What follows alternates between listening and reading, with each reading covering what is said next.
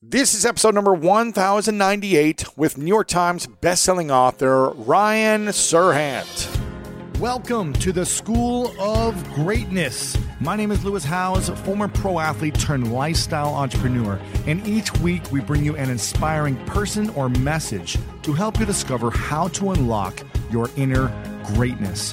Thanks for spending some time with me today. Now let the class begin.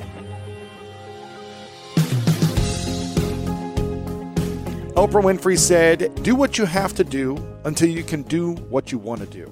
And Benny Lewis said, The difference between a stumbling block and a stepping stone is how high you raise your foot. My guest today is Ryan Serhant, who is the CEO and founder of Serhant, his real estate company. And Ryan is one of the most successful real estate brokers in the world, averaging a billion dollars in sales every year. He is also co star on Bravo's hit show, Million Dollar Listing New York, and the author of the national bestseller, Sell It Like Serhant. He has written a new book called Big Money Energy How to Rule at Work, Dominate at Life, and Make Millions. And in this episode, we discuss the most important principle around making money, the secrets to winning in any negotiation, and Ryan realized he's never talked about this before publicly, and it's that crucial to his success. How to make more money at your current job, the next three steps you should take if you're feeling financially stuck, and so much more. If you're enjoying this, please share it with someone that you think would be inspired to listen to this as well. You can just copy and paste the link wherever you're listening to this or send people to our show notes for this episode at lewishowes.com slash 1098. And if this is your first time here, click the subscribe button over on Apple Podcast right now or on Spotify and stay subscribed and up to date from the latest and greatest from around the world of the top minds on how to unlock your inner greatness. Okay, in just a moment, the one and only Ryan Serhant. Time is so precious, and Expensify makes it easy for you to get paid back. Simply put, Expensify makes it easy to manage your expenses, bills, invoices, travel, and business slash corporate card spend all in one place so you can focus your time elsewhere. You can get reimbursed as soon as the next And if you have to travel for work these days, Expensify offers lots of supported features for the modern day traveler, such as automatic international currency conversion, concierge for all your travel needs, real time notifications, and mileage tracking. Expensify is the most widely used expense management platform in the world with over 10 million users. They're built for the small business, but strong enough to support the complexity that might be needed for companies of all sizes. Visit expensify.com slash greatness to get started with a free trial. That's expensify.com slash greatness. Welcome back, everyone, to the School of Greatness podcast. Very excited about our guest. Ryan Serhant is in the house. My man, good to see you. Good to see you. I'm excited to connect because I've known you for a few years. I've been watching your stuff on Bravo for a while. Uh, but I love the idea that you didn't know real estate and then you learned it. And your first year, I think I read that you'd only done like $9,000 in transactions. And then you know, over a decade later, you do the second largest sale in the U.S. history of a private home for 134 million in one transaction. So to go from someone who didn't know a skill, real estate at all, to not really doing well in the first couple years, to then selling, you know, one of the, the highest, uh, the biggest sales in U.S. history is pretty phenomenal. Yeah. And the lessons you've learned along the way uh, is is inspiring to me. So I'm, I'm, excited that you're here. And my my first question for you is, what is your greatest fear now that you went from nothing in real estate, have built this massive brand, and continue to achieve more and more success? What's the greatest fear while you're at this level of success moving forward? I think my biggest fear now, um, I, well, I think a lot of our fears stay the same, right? like I, I still get scared about money, but it's relative now, right? It's mm-hmm. it's different fears. Like when I first started, it was how am I going to pay rent? Rent's eleven hundred bucks. What do I have to do to make eleven hundred dollars? And then what do I have to do for more money so that I can pay for food? And you don't even think about savings that way. Like you're just mm-hmm. how do I get through each month? Now it's okay. So I just rented the Tommy Hilfiger headquarters, 15,000 square feet. It'll be the biggest office and retail lease in Soho this entire year. Uh, I, I have to pay for that personally. How much do I have to sell so that I can pay for that? Yeah, I got to build it out, and the build out is a million dollars in cash. Uh, how much do I? So th- those fears are always there. I'd say my biggest fear now is honestly, um, it's not letting down my daughter, um, who I now have. I didn't have a kid back then, so I have a baby girl now, Zena. She's two. She's, you know, she kind of wakes up a little bit more every day. Um, and she is getting more and more aware of me and my being there and my not being there. Um, and I've I feel like I've spent so much time trying to figure out myself and what works well for myself and how I work and how I do this and how I can be successful and how I can make money and how I can sell things that like I don't want to let her down by one not being there, but also not teaching her the right way and am I teaching her the right way? And she's not an employee, she is a baby. And how do I be careful with her? And how do I, you know, like those are my, my, that's, that's like, she is my, my biggest excitement, my greatest joy, and also my biggest fear at the same exact time.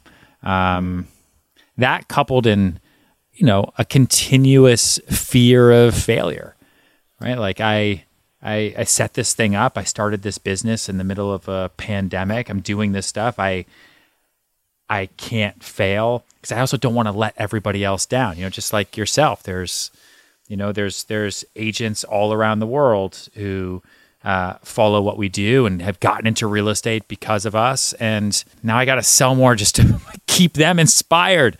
Ah, so it's you know there's there's there's weight there that I definitely mm. feel. Yeah, the bigger we get, the more pressure or weight that there is for sure until we learn how to manage it. I'm curious if you, uh, sounds like you have a, a great connection to your daughter and it's, it's made you think in a different way as a, as a human being uh, than before you you had your daughter. If you could only share one principle around money with your daughter and you could never share another principle for the rest of her life, what would that one principle be? Scared money don't make money. What does that mean? Uh, I mean, it's it's from a rap song, but um, what what it means is you you can't put money on a pedestal. You can't be afraid of it, right? Money is a resource. It is there. The minute you're afraid of money, the minute you're afraid of anything, that thing wins. And it's always you versus the thing. It's you versus food. It's you versus money. It's you versus religion. It's you versus that guy, that girl. It's you versus traffic. The minute you get afraid of it, then then it wins. Um, and you can talk about how well it's not all about winning and losing. It's about enjoying the game, and I, I, I get part of that, but I also don't. Um, and I want her to know that money is a resource and it is there to provide her with options. So I don't ever want her to be afraid of it. I don't ever want her to be too excited about it either, right? To be so afraid of it, she gets so obsessed with it because mm. that is also not the right way. Um, and, you know, you've got to be able to spend money to make money. We were just talking about that before we started, right? Like, I have always put myself in uncomfortable financial situations because I know myself and I know mm. that I will fight my way out of it so that future Ryan looking back in time will say, hey, remember, remember when I was afraid of rent? Now look what I'm afraid of. Um, and I, I think it's tough for people to learn that, that, that if you're scared of money, you will not be able to make money uh, and you will let money rule your life and control your life and you will forever be a slave to rent. You'll forever be a slave to the dollar. Mm-hmm. you'll check your bank account 10 times a day out of anxiety or you'll never check it because you're so nervous about what's not in there. Um, uh, and then you'll just become another cog in the wheel of society and you'll just become a worker bee. And that's uh, uh, and I don't want her to do that. You know, I want her yeah. to know that, especially now in the 2020s, man, in the you know the 2020s, the 2030s, the 2040s. Like she, she can do whatever she wants. She can be whoever she wants. She could be the president. She could go, you know, with Elon Musk's little kid whose name I don't know, um, and go like start a new business on Mars. Like, let's go. Whatever you want to do. Do you feel like there's a every time you hit a new level of financial opportunity, financial gain, success, do you feel like the old fears come up? You know, you've got to spend 20 times more in rent than you ever have before. Is there the same fear, or do you feel like you can ever master the fear no matter how much more money you're dealing with? I don't know if you ever master anything. I think you make things relative, and I think you keep pushing but it also depends on what makes you happy, right? Like I I am the type of person and I know this about myself. I am not going to be happy in a nice three bedroom house with a fence and like a car and the ability to go on vacations and just like live an awesome life. Like that's an awesome life for so many people and I and I envy those people who can be mm. okay with that. Um, I am not okay with being okay. Um, and, you know, I have always wanted more, not out of greed, but kind of like a mountain climber, right? You talk to the, you read the interviews and the books and the podcasts of the guys that have climbed Kilimanjaro and Everest. It's like, dude, why the would you do that? like it's, you know, you don't have to climb the mountain. You can go around. They're like, I climb it because it's there. Like I, they can't not, you know, and I, and I feel the same way about my own life, my own career you know, there's so many paths I could have gone down that just definitely wouldn't have worked out. But if you can find that one where things start to work a little bit, like you get like take it as far as you can because who knows when you'll get that opportunity again. And life is really, really, really quick. And then the next thing you know, COVID, and you have the blood type that is not going to be okay. And I wish I had just taken advantage of that opportunity last year. And I, I never want to be the type of person who says, you know, if only like that. Yeah. I think. I wish I would have. Yeah, you know, if only are probably the two scariest words that I can think about because before I know it, I'm going to be at a point in my life and older where I, I hope not, but I could look back and say, well, you know, if only I'd done that when I was 30, 36, 15. And I understand that regret is a part of life, and um, there's always going to be mistakes. There's always going to be things we missed. If only I bought Bitcoin at a hundred bucks, you know, stuff like that. But right. I, I'd rather regret the things I did than the things I never tried.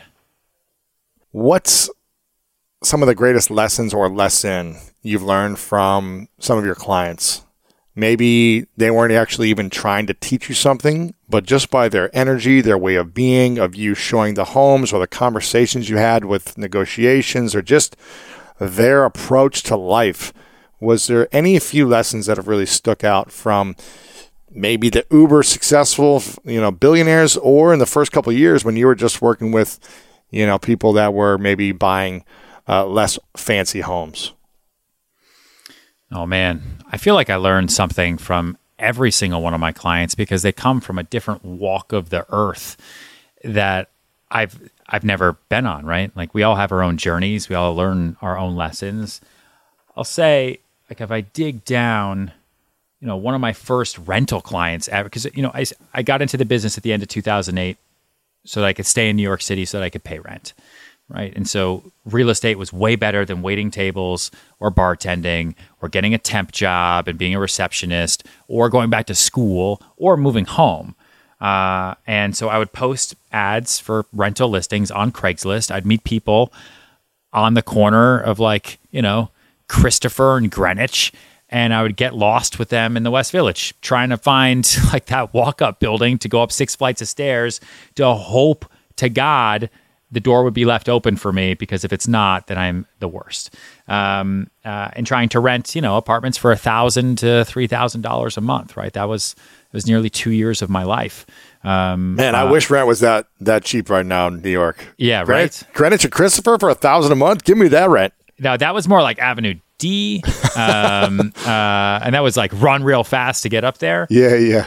Uh, but I had like I had one client, a girl, her name was Jessica, and she, you know, was renting an apartment, her and her two roommates. Um, and so we were looking kind of like ideally a three bedroom, but they couldn't afford it. So we were just going to look for a one bedroom that could be cut up into three bedrooms. Uh, and she had her parents on the phone the whole time because they were guaranteeing it and they couldn't be there. And I got lost. And I wasn't, I, West Village, I wasn't familiar with the West Village. I didn't know the streets. I knew the grid because I lived in Koreatown. I lived on 31st Street and Broadway. I knew the grid, right? It goes from east to west, north to mm-hmm. south. Like you can figure it out. Um, you go to the West Village and you're like, oh, so these roads were created by horses, uh, and no one ever changed it. So I guess I got to figure that out. Um, and I got lost, and uh, I got lost like twice. The first time I kind of sold my way through it. The second time I didn't know where I was going, and I couldn't figure it out. And I didn't have an iPhone back then, right? This mm-hmm. early 2009, uh, and she told me on the street um, that I was the worst she regretted calling me, um, and that I should never be allowed to do real estate with anyone ever.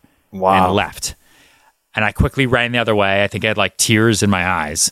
Um, uh, but that lesson was know your mm. like no matter what. Doesn't matter how long you've been in any business. Doesn't matter. Eh, all everything goes out the door.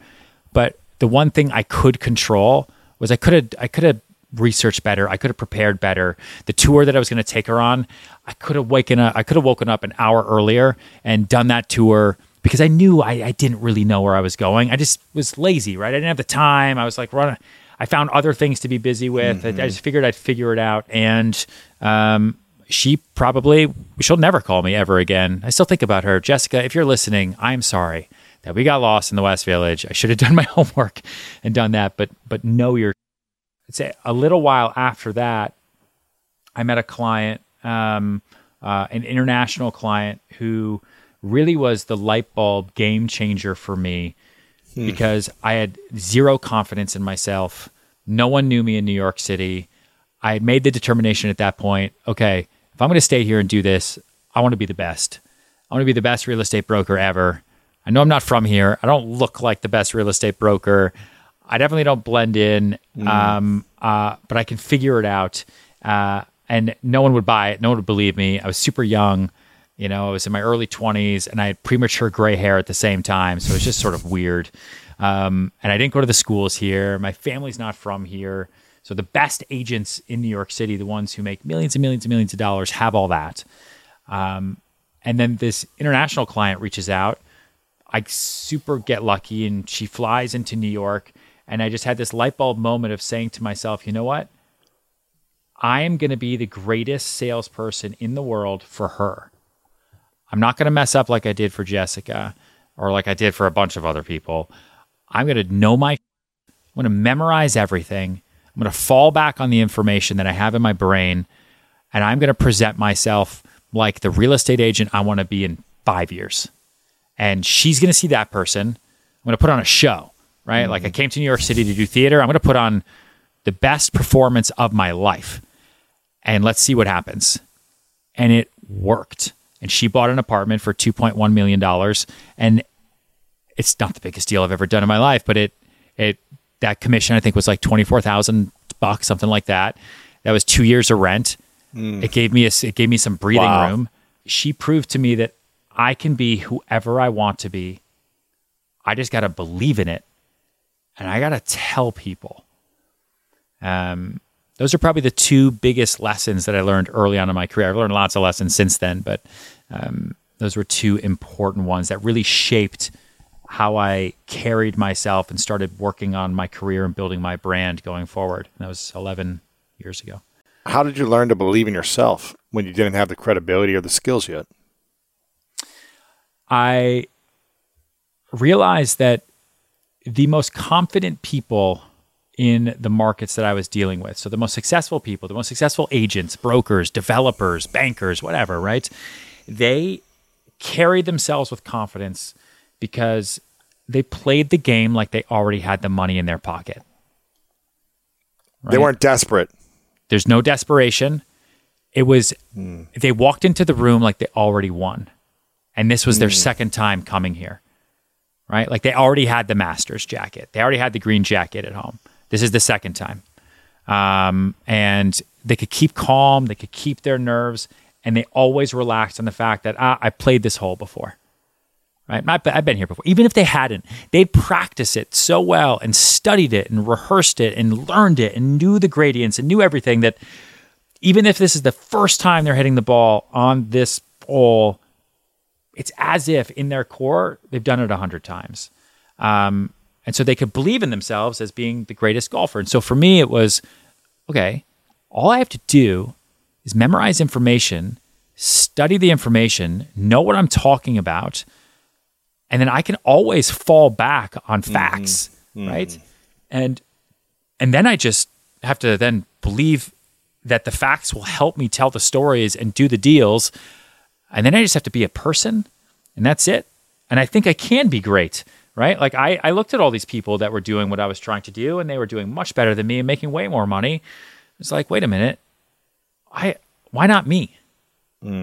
Right? Like it said, you know, if only are the two scariest words in the English language for me. Uh, why not me are the three most motivating words in the English language for me because they always push me to to to do a little bit more. And so I would say that's how I was able to kind of like build that confidence was just learn the information, right? Learn everything about a certain area and that's how I'm going to beat the internet. Right? Because these people can buy on the internet now, you know, then and now especially. They they can sell on the internet. They don't need a real estate salesperson. You know, real estate agents are going out of business. They're going out of style. Who needs a human anymore? Turns out humans need humans to help them make decisions. And until a house figures out how to sell itself to another house, we'll still be there. Um, As long as we know more and can discuss the information. And that gave me the confidence to then move forward. And then I would do one deal and I would just scream it from a mountaintop so that the success of today would beget the success of tomorrow. And then just keep pushing and pushing and pushing. And then I, here I am 13 years later.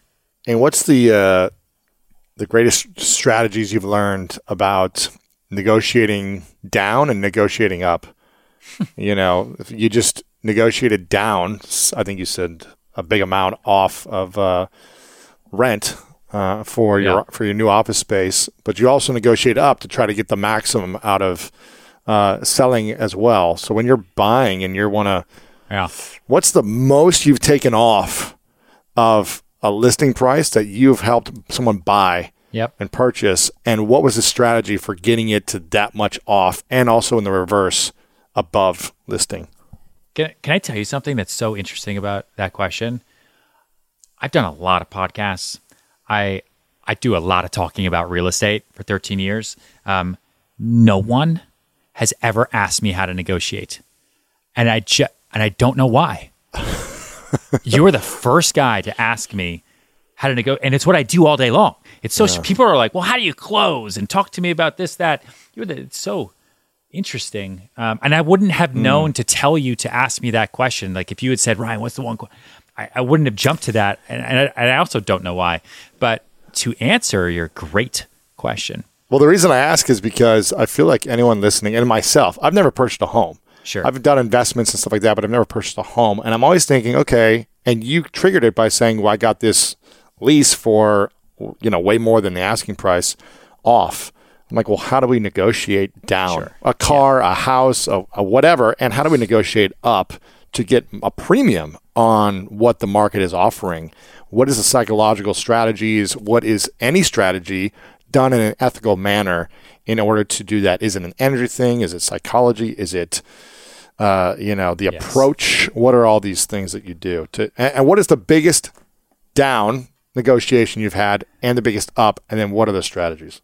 Sure. So there is an amazing movie starring Matthew McConaughey called The Ghost of Girlfriends Past. okay. It's classic. Everyone should see it. Um, at the end of that movie, Michael Douglas is like his dead uncle who like taught him everything he knows about dating. And he's got a scene where he says the one in the relationship who has all the power is the one who cares the least. And that is true for any business negotiation, house negotiation, promotion negotiation, anything. What if you really want it? You Yeah, I'll- really want it, but you I'll can't it. show it. yeah, yeah, yeah, yeah, I'll get to that. Um, so, how to negotiate down, okay, um, uh, is by far the easiest because uh, all you have to do is not want it, right? You have to be willing to walk away. You have to be willing to be okay with loss and know there are other options. So, the biggest discount I've ever gotten was probably. Um, I would say uh, this summer, the past summer that just happened. So listen, COVID hit and destroyed New York City. A million people left New York City. Wow. The real estate market was soft here to begin with because of oversupply, and it got real bad. Like transaction volume dropped by over 80% when COVID Yeesh. hit. Disaster. So the lowest market, I think, in real estate history was this past summer. So I had a buyer, which means it was a great opportunity To buy. for to buy and for opportunists who who know that you don't bet against New York City. Like, and so uh, there was a seller at a building called 157 West 57th Street. Okay, um, they bought this apartment for 34 million dollars years ago. Oh my They gosh. outfitted it with about two million dollars worth of upgrades, Oh audio, gosh. furniture, everything. so 36 million in. 36 million in. It's been on the market for a while. They'd cut the price down. They're losing they- money. They're what were losing they, money. What were they trying to sell it for? Uh, I think they started really high, and then they, like everybody, Like 50 it million or something? Or Yeah, I don't remember if it was that high, Yeah. but then they went down. Um, I think they eventually got down to like twenty five. Wow. So they were willing to take a twelve million dollar loss um, uh, because they own it in cash, and so it's like, what else can I do with the money? And listen, people are like, oh, I lose so much money in real estate. You, you don't lose money if you don't sell. So the asset is worth something when you buy, and it'll always be worth more at some point, unless you need the money today. If you need the money today, yeah, sure. Could you lose money? Yes. Um, uh, which is why cash flow will kill you. But anyway, so I had a client who just wanted a great deal. He's like, listen, I don't need to buy anything in New York City. I don't even know if I would ever even use it. But but if you find me a deal of a lifetime, yeah, but if you I'm find me a good deal, I'll buy. And so that to me is a challenge. Where I say to myself, all right, all right, dude, let me see what I can find you. So I see this apartment. It's been on the market for a while. I say, let's go see it. Sees it. Uh, okay, all right. What do you want to offer? 15. right now it's around it's around 24 at this moment. 20, yeah, 25. Yeah. 25. So we offered 15 million. Okay. This guy's in it for 36. We offered 15, which is 10 million off the current ask, which is already reduced Twenty by million. Yeah, yeah. yeah, yeah. Um, and long story short, fast forward, uh, we held firm for four months. And he just said, listen, I'll buy it, but I don't need it. And we went out and we saw other things. But at the same time, I kept pushing him a little bit, like, because I want to get a deal done. So let's go uh, 15, 250, right? All right, fine. Give him another 250. It's not going to, it won't do anything. But I slowly, slowly, slowly got them to come down 22, 20. So you could tell they wanted to do a deal, but the one in the relationship who has all the power is the one who cares the least. So we, I got him up to 16 and a half and we held firm. They came back finally at 16, 750. And that was the hardest negotiation I'd ever have to do is get him up $250,000. Shut up. Because he's like, I don't want it. I'm already up more than I want. Yeah, exactly. I He's don't, like, I don't need this. Why are you buying? I'm not buying this. And I, I again went through the whole process. I explained to him the value. It's like the money doesn't mean anything to you, and you're buying this for 51% off. This is going to be the biggest luxury discount trade in the history of New York City. And we closed.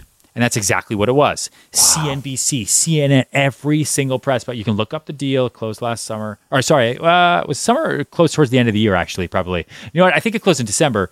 Um, uh, and he bought it for 51% off. Wow. Since then, the market's totally rebounded. So that was holding firm and saying, basically saying, hey, please sell to someone else. By all means, please sell to if someone you else can find a buyer, go ahead. Yeah. Yeah. sell to somebody else. Um, negotiating somebody up is a different story, right? It's the fear of loss, but on the total opposite side. Um, uh, and Well, I got a, I got a good offer here. Should I just take it and not go for more? sure, um, but if you're trying to get a buyer to pay more money, then you're you're working on what we call the difference between a want and a need. So how do I make a want a need? So this guy might want something. Yeah, sure they want it. But I'm only going to get him to pay more if I convince him that he needs it. And so you have to then look for people's points of fear. If mm. he doesn't get this, what what triggers that fear? Like, what's he going to be afraid of? Is it finding something else that's as nice? Is it doing the whole hmm. process all over again and going and trying to find something else? Is it his wife is going to be pissed? Is it they won't be in the school district? Whatever it is, that fear. And you do this on both sides. For any negotiation, a, a tip is, and I, used to, I, I, I write this down. If you're in between one side and another, you write down what makes the other side afraid, what makes that side afraid. And you hmm. play towards those fears to get the exact number you want. And oftentimes, I'll pick the number ahead of time before I even start to the negotiation. And more often than not, I always get my sides to the number I knew that they were going to come to anyway. What, um, how do you how do you ask what their fear is without asking them what their fear is? you talk to them just the same way you talk to people. You ask questions. The greatest thing any adult likes to do is hear the sound of their own mm. voice. Talk about their life. Yeah. Talk about their life. Talk to me, right? Let them yell. Let them, when clients yell and scream and get angry, it shows to me that I'm getting closer because they mm. would not exhibit that emotion if they didn't care. And the one who cares the least holds all the power. So if you're yelling and mm. screaming at me because fuck that guy and I'm not doing this and screw him and you're hanging up the phone, you're calling me back or you're going to text me tomorrow or you're going to "Hey, email me in three days and be like, where can we he?" get that? Can we get Exactly. that? Yeah. right? So um, I would say I, dude, the, the deal we just did in uh, uh, in Palm Beach, right? Um, uh, he was looking at things that were in the 10 to 20 25 million dollar range and he went for 134. and he paid 134 That's crazy. Yeah. To understand, so what's the fear there, right? If you start to look at um, those types of buyers who have that type of money, the fear there is one, you're going to buy a house that is going to be out of market in 12 months, right? So do you really want to even spend, if you have the money, do you want to spend 20 to have a house that's going to be dated in 12 months, to have a house that's going to be rebuilt by somebody else that'll be worth even more? Do you want to be driving by other people's houses that are nicer that you could 10 have just times spent up- bigger? Yeah, exactly. Um, uh, also, there's a tax play. Um, and so, how do you upsell? Um, one, you play to the fear, you turn a want into a need, and then you also don't focus on the money, you focus on the value. So it's not about the money. It's not about it being $134 million of dollars, right? It's $134 million in value because he would have spent that money in tax, right? And so in Florida, there's no state income tax. And so let's not spend that money in New York. Let's spend that money in uh, on the beach, right? In uh, uh, in Florida, and there's a lot of different things you can do there. But um, uh, uh, it's about playing to those wants, turning them into needs, and saying, "Hey, this house can't be replaced." Is it a lot more than you wanted to spend? Sure. Also, don't buy it. Right? Don't buy it. So you're Don't- not please- pushing please- it, not not pushing on someone, taking it away from them. Yeah, yeah. We do the takeaway. Not be, not being desperate, not being like you need day. this house, you should get it, but saying, "Hey, don't buy it." yeah listen there i could talk to you about how to negotiate a thousand times negotiation is uh, is all an improv everybody has different triggers everyone has different cultural ideas for how they want to negotiate people are born stubborn people are born soft like they're everyone is completely different uh you know you you play to people's egos right you play to the fact that um you know it's okay it's totally fine if you can't afford this let me go show you something else Oh, oh, we'll find something in your price range. yeah, yeah. No, listen, it's totally okay, right? That's the wow moment. Like the wow moment is when you someone gives you a budget, you show them four houses in the budget, and one that you tell them do not buy. I'm not even telling you. I just want to show you because I got access to it and it's insane. Let's just go for two minutes. Let's just go. Let's Show just you what it. you could get in maybe five to ten years. Yeah. Yeah, like listen, this is so awesome. It's on the way. Let me just show you for fun. Wow them, and I dare them to buy anything in the price range. Wait a minute. So, uh, let's say you do this a hundred times to your clients. Yeah. Um, you, you show the four options, three in their price range, one in the lower end, one in the middle, one a little bit higher, and then one three times more than what they're thinking of, or 10 times, whatever. How many people, what's the percentage of people that take the one that's so far out of their price range? Super small. Like Maybe. 3%, 2%? Yeah, I would say five percent actually uh-huh. go for it. But what I'm trying to do is not actually sell that property. I'm mm-hmm. trying to close them in general because I don't want to show anyone 10 houses or 20 houses or 50 houses. That's not a good use of my time. No. My job is to sell and to close. So I will, you know, when people say, "Hey, I want to see something between 1 and 2 million dollars." If I just show you houses between 1 and 2 million dollars, you're going to want to go back out next weekend and the next mm. weekend. And then you're going to go on Zillow and you're going to see a thousand things and then your friend's going to tell you about this other place and da da da da. So if I show you three to four houses that are the best, because I know all the product, I know all the inventory. These are the best. You should buy any of these. And let me just show you one more thing. And it's 3.2. Do not buy it. Don't even think about it. Don't call your banker. I know you can figure it out. You're rich. I get it. I get it. I get, even if they're not rich, right? Pad the ego. Um, uh, then what I do is then I take them to something that's 2.2, 2.4, 2.5. So it's above the budget, but it's not nearly as scary as the house I just blew their socks off with.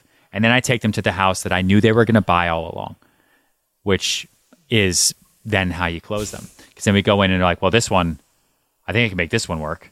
Like, yeah, I know you can. That's why I brought you here. Right. But we got to move fast because somebody else is interested or whatever the situation might be. That works 70% of the time. Wow.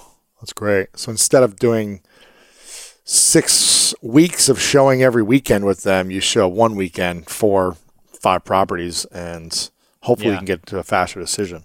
I had a, a woman client years ago who taught me that lesson because she wanted to see everything in the city upper east side downtown FIDI. let's go to brooklyn let's look every and i and I, I just said yes because I, I didn't want to lose her as a client right she's going to buy she's got the money she's pre-approved for a loan let's go and she just couldn't figure out what she wanted and i kept trying to get it out of her and I was like very close to firing her. Like I've never fired a buyer, but I just kind of wanted to be like, you know what? I don't think this is working. I can't be your New York tour guide. Thank you. I've seen more apartments with you than I've ever seen in my life. Um, but if you're not actually going to buy something, like I, I gotta show apartments to people who will buy them because that's how I make a living. I don't. There's no salary. There's no benefits in this job. I eat what I kill.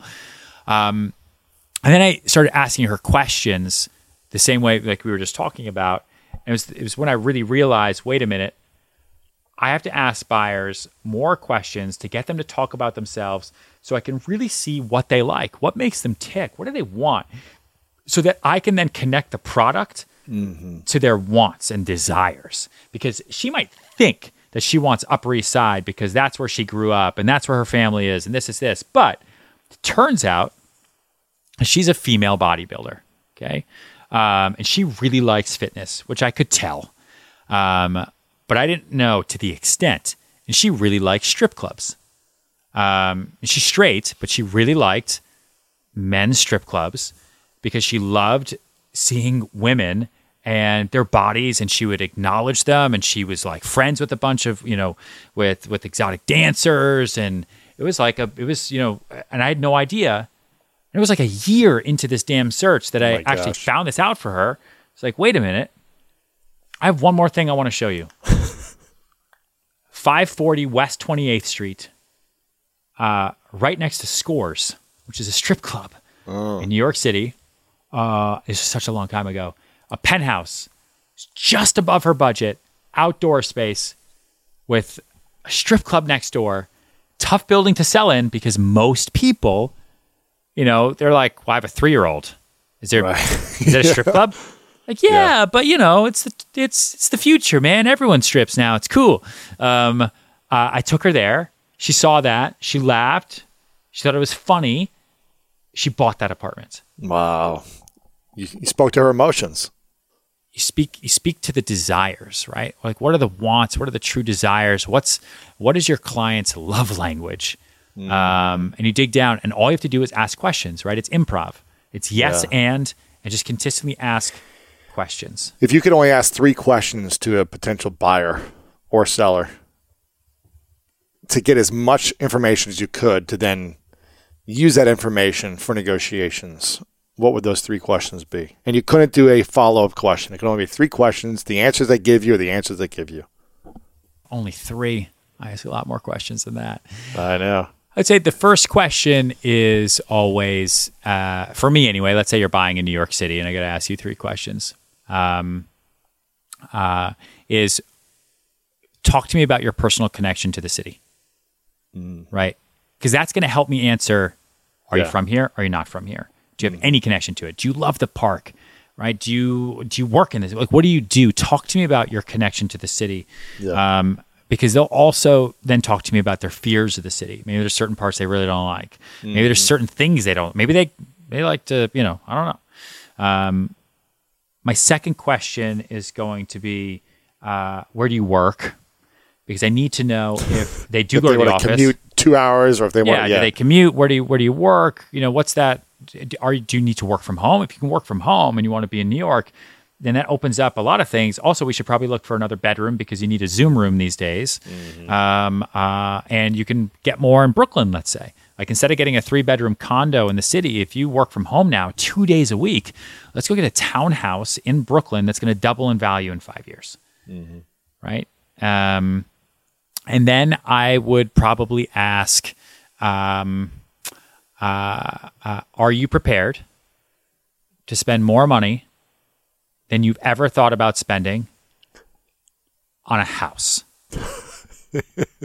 because most people get very, very shocked, not just in New York City, this is everywhere Just the down payment you have to pay on dude, a the down payment people crazy. and so i want to know one that answers me budget conversation about price we got to talk about money right but it also the way you phrase that question enables me to have a emotional conversation about money with them right and see how they answer that question. And that also shows me are they going to be uncomfortable with me when i'm talking to them about closing costs taxes purchase prices pre-approvals talking to their husband to their wife you know to anybody? Mm-hmm. Or are they going to be an open book with me and just say ryan let's go get this deal done. This is what i got. Let's figure this out. Help me maximize my you know whatever the situation may be.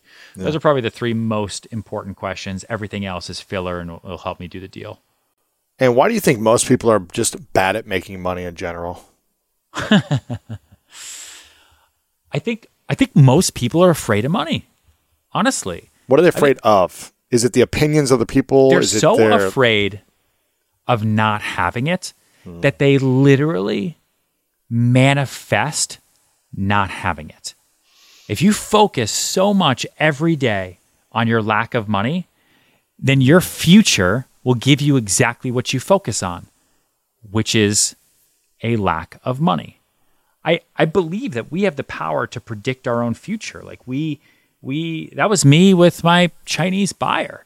Like I'm gonna be the best broker ever. I'm gonna be me in five years. I'm gonna be future me for you for three days. Let me see if I can do this. Um, and it works. And she buys something. Now I didn't transport myself into the future, but my brain the way I presented myself, I, got a suit on a debit card. I got a car service on a credit card, right? I like I I, I got new shoes. like I I put everything uh, into current Ryan's wallet, which was terrible. But I carried myself with a level of confidence that I was hoping that I would be able to in the future, um, and it like set me free. And I think so many people either focus on the money. You know how they say a watched pot never boils? Like if you put the pot, right, like on the burner to boil water, it takes forever. You put the pot on the burner and you go watch TV and it's like, it's boiling. It's the same exact amount of time, but your connection to that time is different. Mm-hmm. Because in one instance, all you do is care about the water boiling, and in the other, you don't give it. And guess what? The water still boils. So the people who focus on the money, the people who are afraid of the money, will have the least amount of it. Mm. Um, How do we shift? How do we shift our mindset around that in order to attract and earn more money? So it's the same way that you present to a buyer the same way I would. Of it's not about the money; it's about the value, right? If you want to make more money, you need to start figuring out what is your value. What can you provide? And is it to your boss? Is it to the community? Is it in the form of content? Is it in the form of flipping card? I don't know. What is your thing and what is your value that you can provide that someone is willing to pay for? Um, and then how can you maximize that value with the allotted time that you have every day? Mm-hmm. Because not everyone has the same amount of time, right? I mean, we do. We all have the same 24 hours every day. You, me, Oprah, Jeff Bezos, right? We all have the same amount of time. Um, but it's not necessarily fair to say that because some of us have three jobs, some of us have 10 kids, some of, you know, we all have different responsibilities. So we don't have the most time to put the work in. But what is your value? And if you're in a job, let's say, so that we can talk about like a specific example, um, and you want to make more money, but you are a W two employee, and you're or you're an hourly wage employee, and you want to make more money there, you need to show that you provide more value than what your current hourly wage is and what your current salary is. So you need to start being the future role before you are the role. Mm-hmm. So a pure example of that is Mike Tyson. When I interviewed him, he said you need to be the champ before you become the champ. Yeah, you uh-huh. need to train like the champ. You need to think like the champ. You need to act like it. You need to be the champ before you be the champ. A thousand percent. Assume the role before you are the role.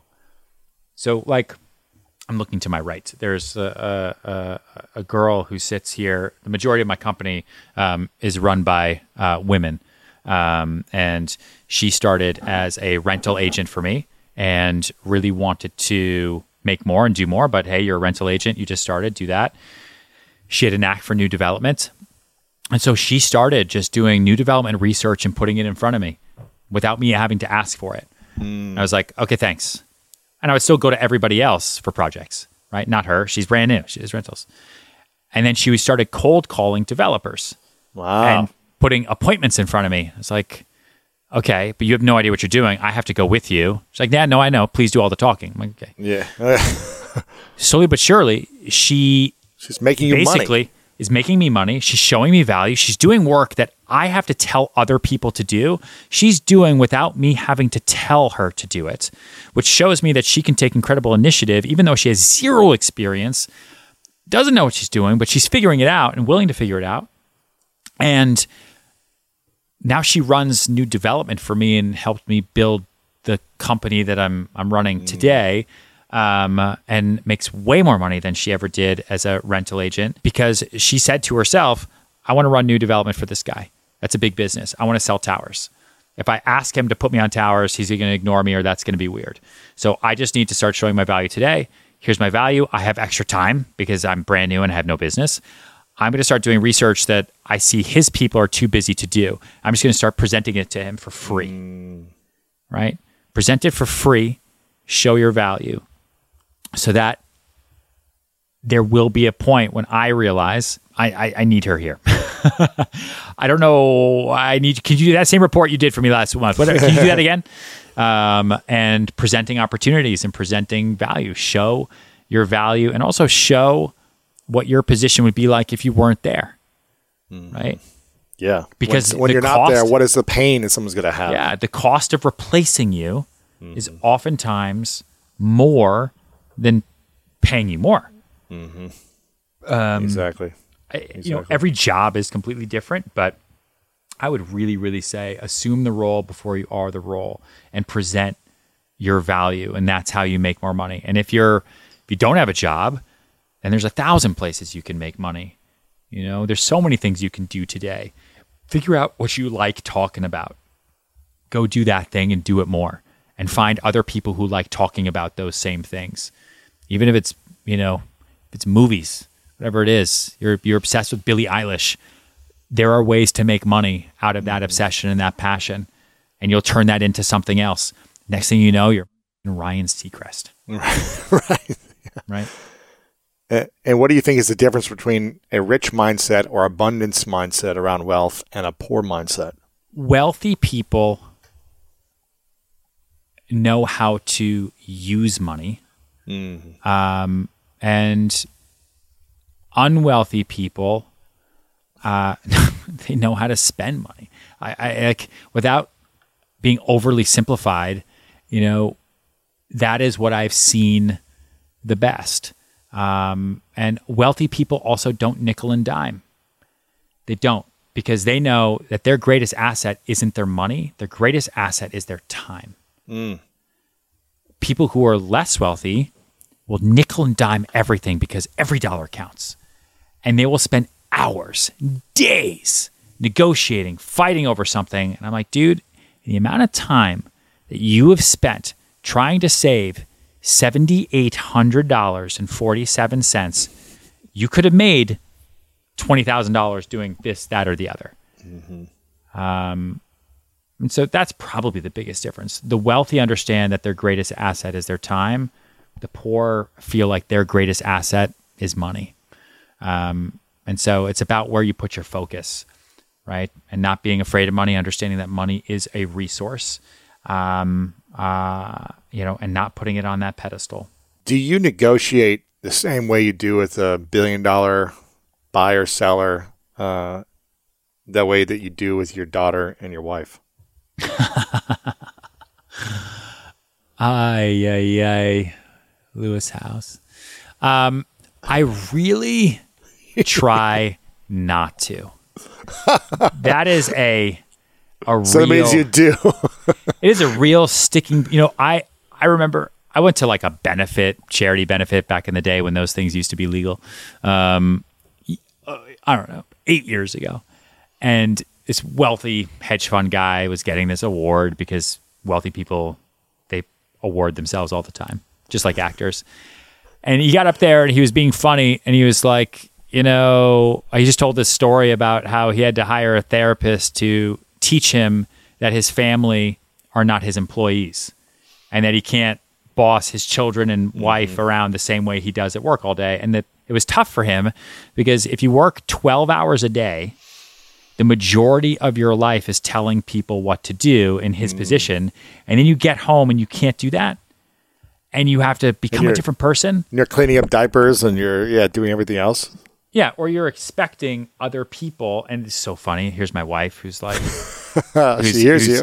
She's FaceTiming in. I think it's the baby, probably trying to say goodnight. But um, um, you know, it is. Uh, I, I really try not to. Yeah. Um, and it is hard, man. It's hard not to take work home. It is very, very difficult, um, and it's it's very frustrating. It's probably like one of the hardest things that I have to consistently work on is not negotiating with my family and working with the family the same day I do at work. And I saw my dad have the same struggles when I was growing up.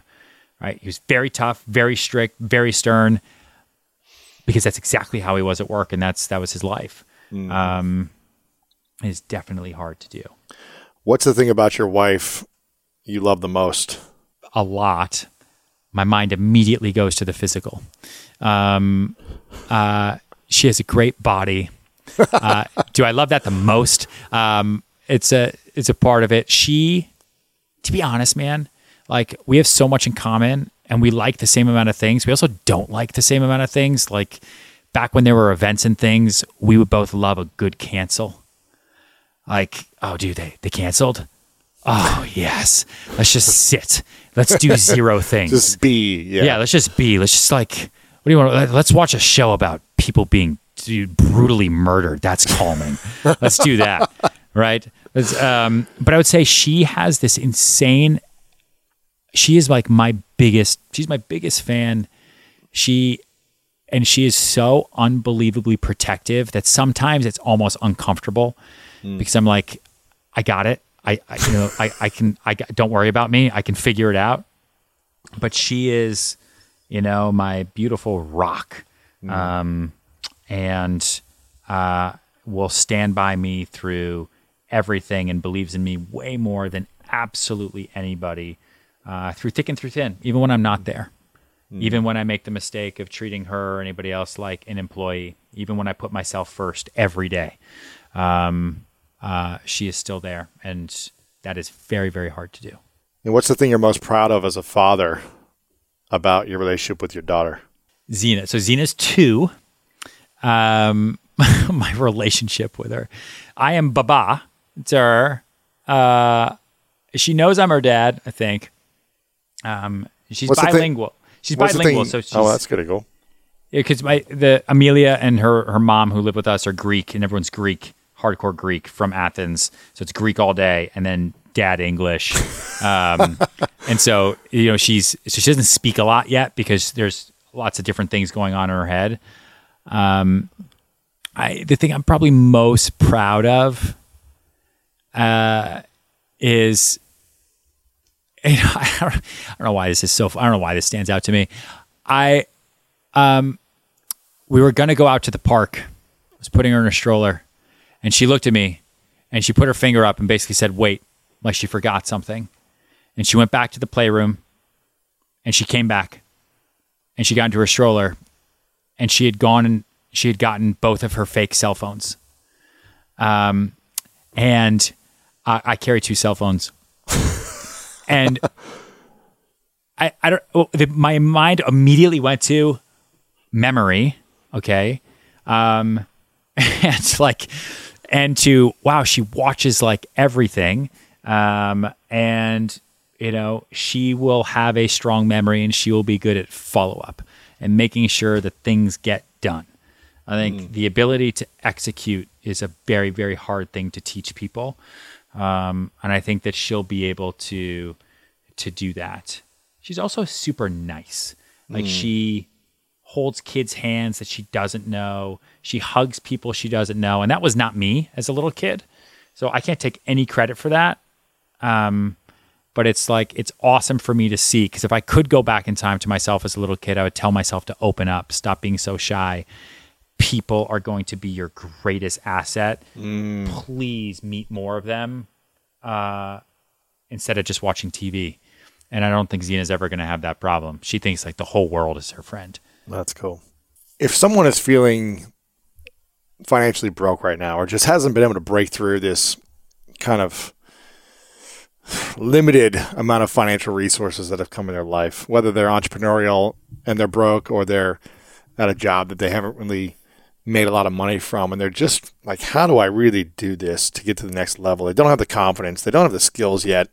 They have the desire, but they don't know how to make it happen. If you could only share three next steps, three next moves from that place on how they could really set them off, set themselves up for more financial success and and really attract that big money.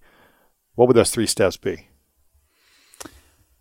First of all, I think step one is doing a, and I'm not going to give you like tactical steps like, okay, here's what you're going to do 9 a.m. every day, right? Step one, you got to do a self audit and you need to decide if the things that you're doing with your time, because again, think about the wealthiest people. They're not going after the money every day, they're trying to maximize their time. So, time is your greatest asset. Are you making the absolute best use of your time? Is what you are currently doing for work, where you get your paycheck, is that the best use of that time to do that job? Is there any growth there? Is there anything else you can do? Do you even like it? You don't have to love it. Do you even like doing it? Because if you don't like doing it, um, you're not going to push yourself to do it. You're not going to get out of bed to do it. And then you are going to get stuck in a rut. And then you are going to get burnt out. Um, and you are going to be sitting there waiting, right? We all need a place to go. Like, we're all fish, man. You know, like if you're a hamster in a wheel, eventually you're just going to slow down and you're going to stop. Um, but if you are on the river of life, like success is around some corner. It's probably not around the first one or the second one, but it's out there somewhere. And eventually, and eventually the more you work and the harder you persevere, you will be dumped into the ocean, which is going to give you a thousand more possibilities. And then you're going to say, I didn't even know this was possible for me. Um, so do that self audit as step one and really focus on what are you doing with your time that is making you money, right? And could you do anything else? Like, for example, I was trying to model and act and very close to doing an hourly wage job to make money. And I knew that it all would have sucked. I was holding self, I was hand modeling. I was holding phones for 150 bucks an hour pre-tax uh, uh, to make money, and I thought that was awesome. You know, and so I didn't want to do that stuff anymore. Um, and so I got my license. I got my real estate license because I could do whatever I want all day long, every day to make money, and not a single person is ever going to come to me and say, "Listen, Ryan, I think you sold too much." You know what? That deal is too large. You're making the other agents look bad. We're not going to give you the bonus this year. Like it doesn't happen, you know? And it's not okay, well, I work my ass off hard today and then I kind of take it easy tomorrow, so I'm still going to make the same amount of money this week. I work my ass off really hard. I might make $0. I do nothing. I might still make $0, but what I put into it, I'm eventually going to take out. Mm-hmm. So figure out what you're doing with that time is your first step. Yep. Uh, the second step is most people, and it blows my mind. Like, most people have no idea the person they want to become. They have they just kind of go with the flow, which is okay. They follow the path. They're like, "Well, I got this job. Oh, I, I had a kid. Oh, I do this. I do that."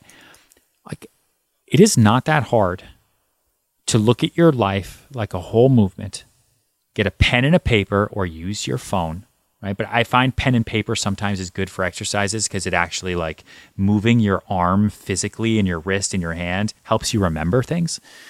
Um, uh, and we're so used to typing, your brain can't remember whether you typed a note or a text or an email because it's all the same physical movement. Um, and so if you don't write things down, important things, make sure you do it with a pen and paper because you remember it. So, uh, uh, write down who you want to be in 24 months and get really, really, really detailed. For me, I go out much further than that, but like figure out where you want to be in two years. And maybe in two years, you're still in school if you're listening to this. So go out five years. Five years. What do you look like? How much do you weigh? What are you wearing? Where are you standing? Who are you standing next to? And don't write Abraham Lincoln. Like, be realistic. Think about the absolute best version of yourself five years from today. What is that person doing?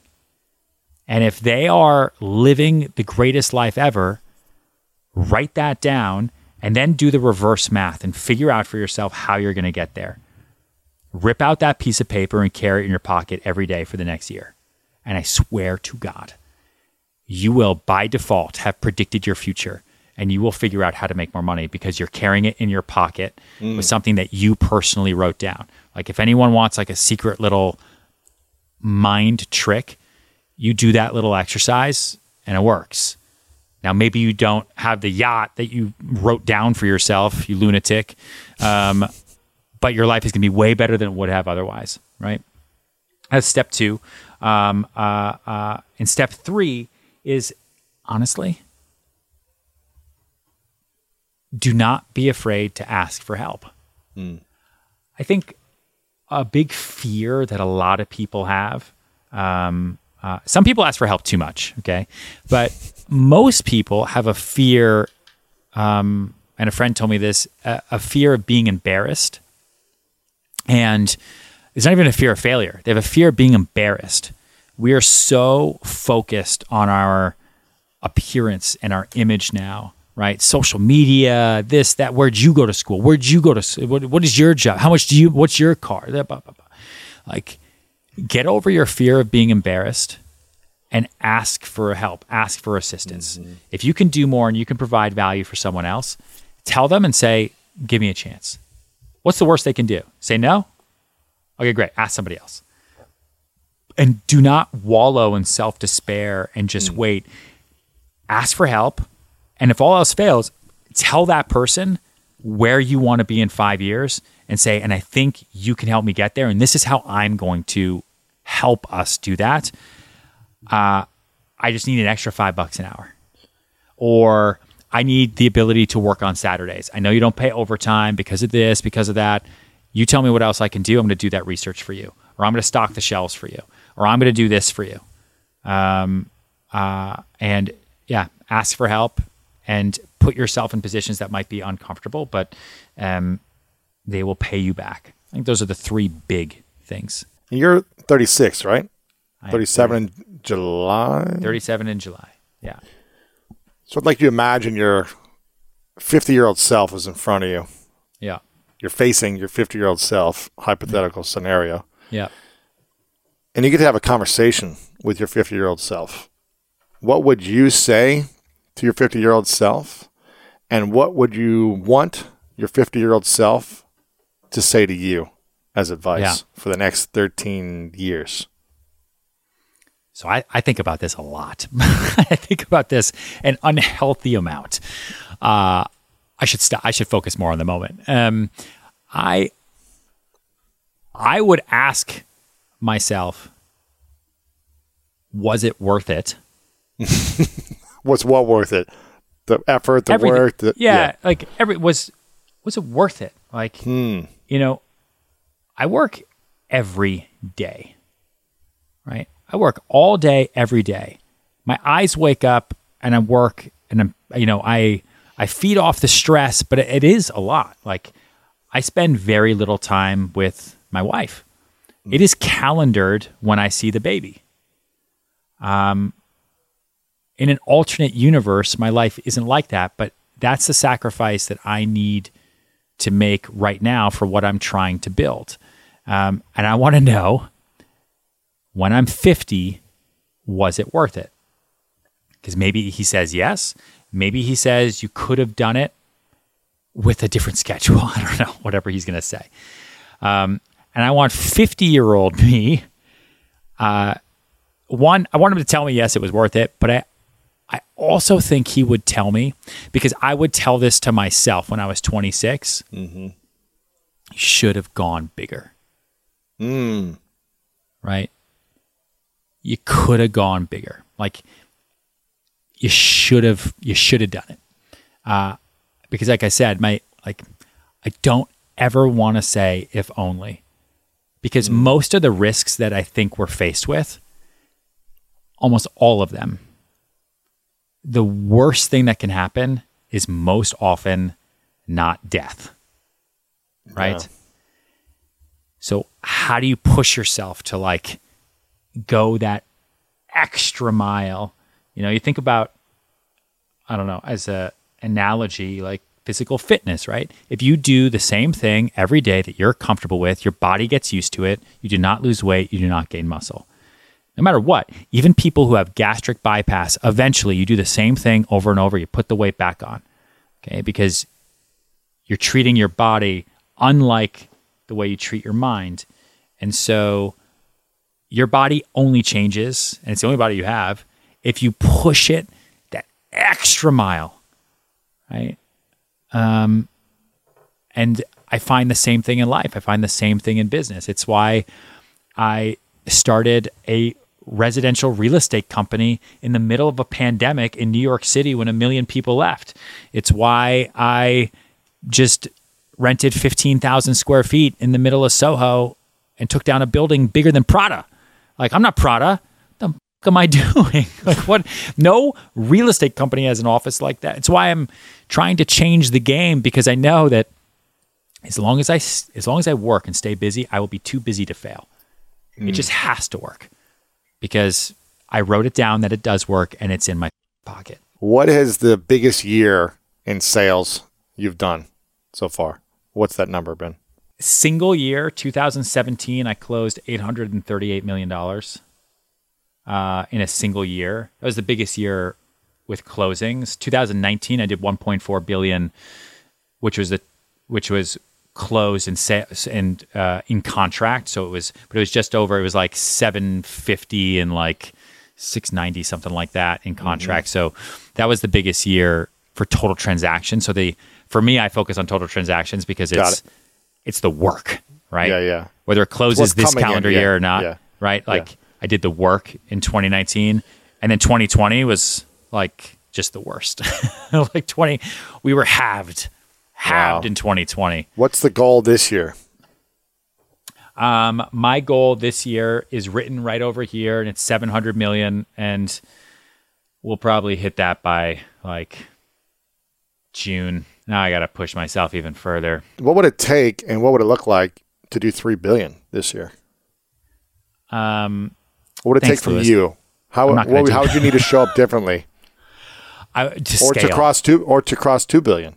What would that look like? I, it would it would look like a lot more people than just myself, which I am actively working on to scale the brand and scale the business so I can multiply. Um, uh, and I learned that early. Like one of the best pieces of advice is one of the best pieces of advice I was ever given uh, when you know as an entrepreneur was learn how to use people. Use people use people underneath you, use people above you. The people above you can help you get to the next step. The people below you are going to let you step on them so that you can get to that next step. And they're going to be appreciative of it because they weren't in that position anyway. So, how can you consistently use people, scale, use people, scale, and grow and grow and grow? Um, uh, and most people are like, well, I can do it by myself. And that's impossible. Mm-hmm. Right? Can't build a rocket by yourself. Mm-hmm. There you go. A couple final questions for you.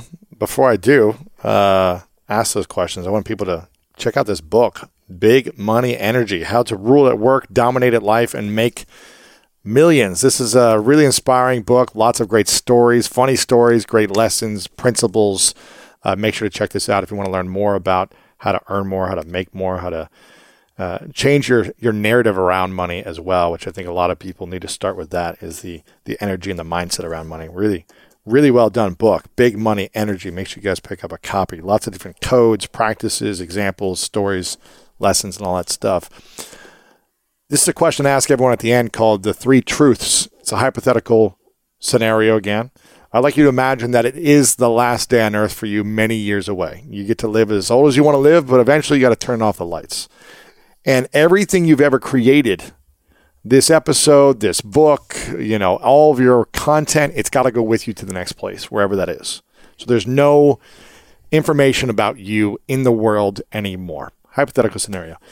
But you got a piece of paper and a pen that you get to you get to write down three lessons that you've learned in your life and you could share these lessons with the world. These are only things you could share to have to remember you by of your information. I call it the three truths what would you say are yours? Oh God, the school of greatness. What are these questions? I guess the first lesson is that um, uh, uh, people want to work with people they like, and kindness will always take you further than any other emotion. Right?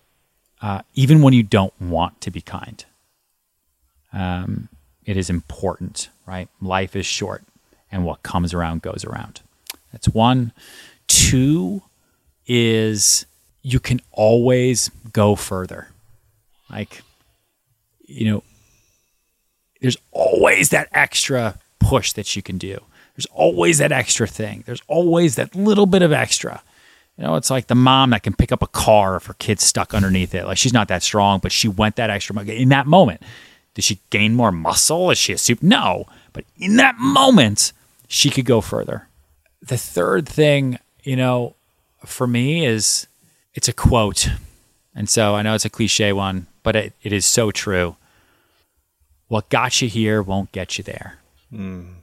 Um, and that's every day. And I think for people too who feel like they, you know, well, this isn't meant for them well, I was born here. I'll never. That'll never. That'll never work for me. I'm not that smart. That I can't even get there. Right? Any any self doubters out there who read my three truths now that I'm dead, um, uh, sucks. That's so much more to do.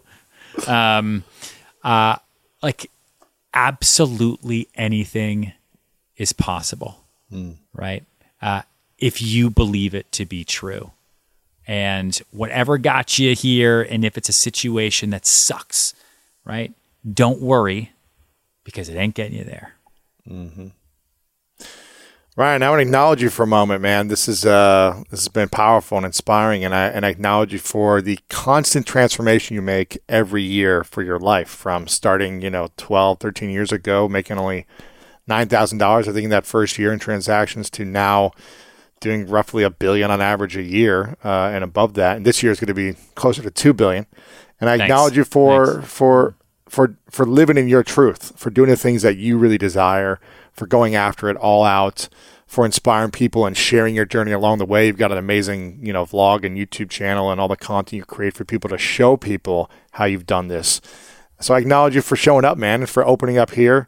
I think it's really inspiring what you're creating, and uh, I'm glad to be a part of it uh, in a small way to support you through this. And I want people to get the book again, Big Money Energy How to Rule at Work, Dominate at Life, and Make Millions. Lots of great stories, lessons, examples, practical strategies on how to do this for yourself. So make sure you guys check this out. Uh, you are all over social media. Ryan Serhant on Twitter, Instagram, Facebook, YouTube. I think Facebook is Ryan Serhant official, but everywhere else, people can follow you. RyanSerhant.com to learn more about there. And I have uh, anything else that I, you have a podcast as well on iHeart uh, that people can check out that I was on also if people want to hear Ryan grilled me, which I thought you did. You know, your first couple of interviews, I thought you did a great job. I was like, man, you're a great interview. Probably because you ask people questions all day long when you're showing them real estate, so you understand the psychology of asking questions. Um, anything else we need to be aware of? Last thing I'll say is, if you are looking to buy or sell a home, my email is ryan at serhant.com. Or you can go there to serhant.com people people need it in New York or anywhere. Any New York. I mean, we're in New York. The majority of our business is New York, but I have, you know, our our, our platform has 6,100 agents in 109 countries now. So uh, anywhere, anywhere. And final question: What was that? Ryan at Serhant.com, as you said. Ryan at Serhant.com is the email. Yeah. Okay. Email Ryan if you want to buy a home or sell a home. Final question: What's your definition of greatness? Well, my, my, mind goes immediately to like happiness. I say things are great a lot. It's like definitely one of my most overused words. I say things are great all the time, um, and it's it's kind of synonymous with pure happiness for me. So greatness is also like the school of unbridled happiness, um, because you can be great, but if you're not happy, life is short. Mm. Ryan Serhant, thanks, man. Appreciate you. Thank you so much for listening to this episode. I hope you enjoyed it. And if you did enjoy it, then do me a favor and share this with a friend. You can copy and paste the link wherever you're listening to this podcast or use lewishowes.com slash 1098 and just share this out to a few friends right now. Text it to them. Post this on social media if you enjoyed it and thought it was valuable for you. And I'd love your thoughts on what you enjoyed most from this. Please leave us a review and a rating over on Apple Podcasts right now with your biggest takeaway. And we love to share those with our greatness newsletter every single week. So make sure to post your review, what you enjoyed most about this, and make sure to subscribe over on Apple Podcasts or Spotify as well. And I want to leave you with this quote from John Maxwell, who said, There are two kinds of people in this world those who want to get things done and those who don't want to make mistakes. Which one are you? I want you to think about it. Because the person that wants to get things done is always going to make mistakes and is always going to be failing in, in their path and process towards accomplishing what they want. So be willing to make mistakes, learn from them, keep moving forward. It's not about being perfect, it's about getting things done in a powerful way and move you closer to your dreams. I'm so grateful you took the time today to be here. And I want to remind you if no one's told you lately that you are loved, you are worthy, and you matter, and you know what time it is, it's time to go out there and do something great.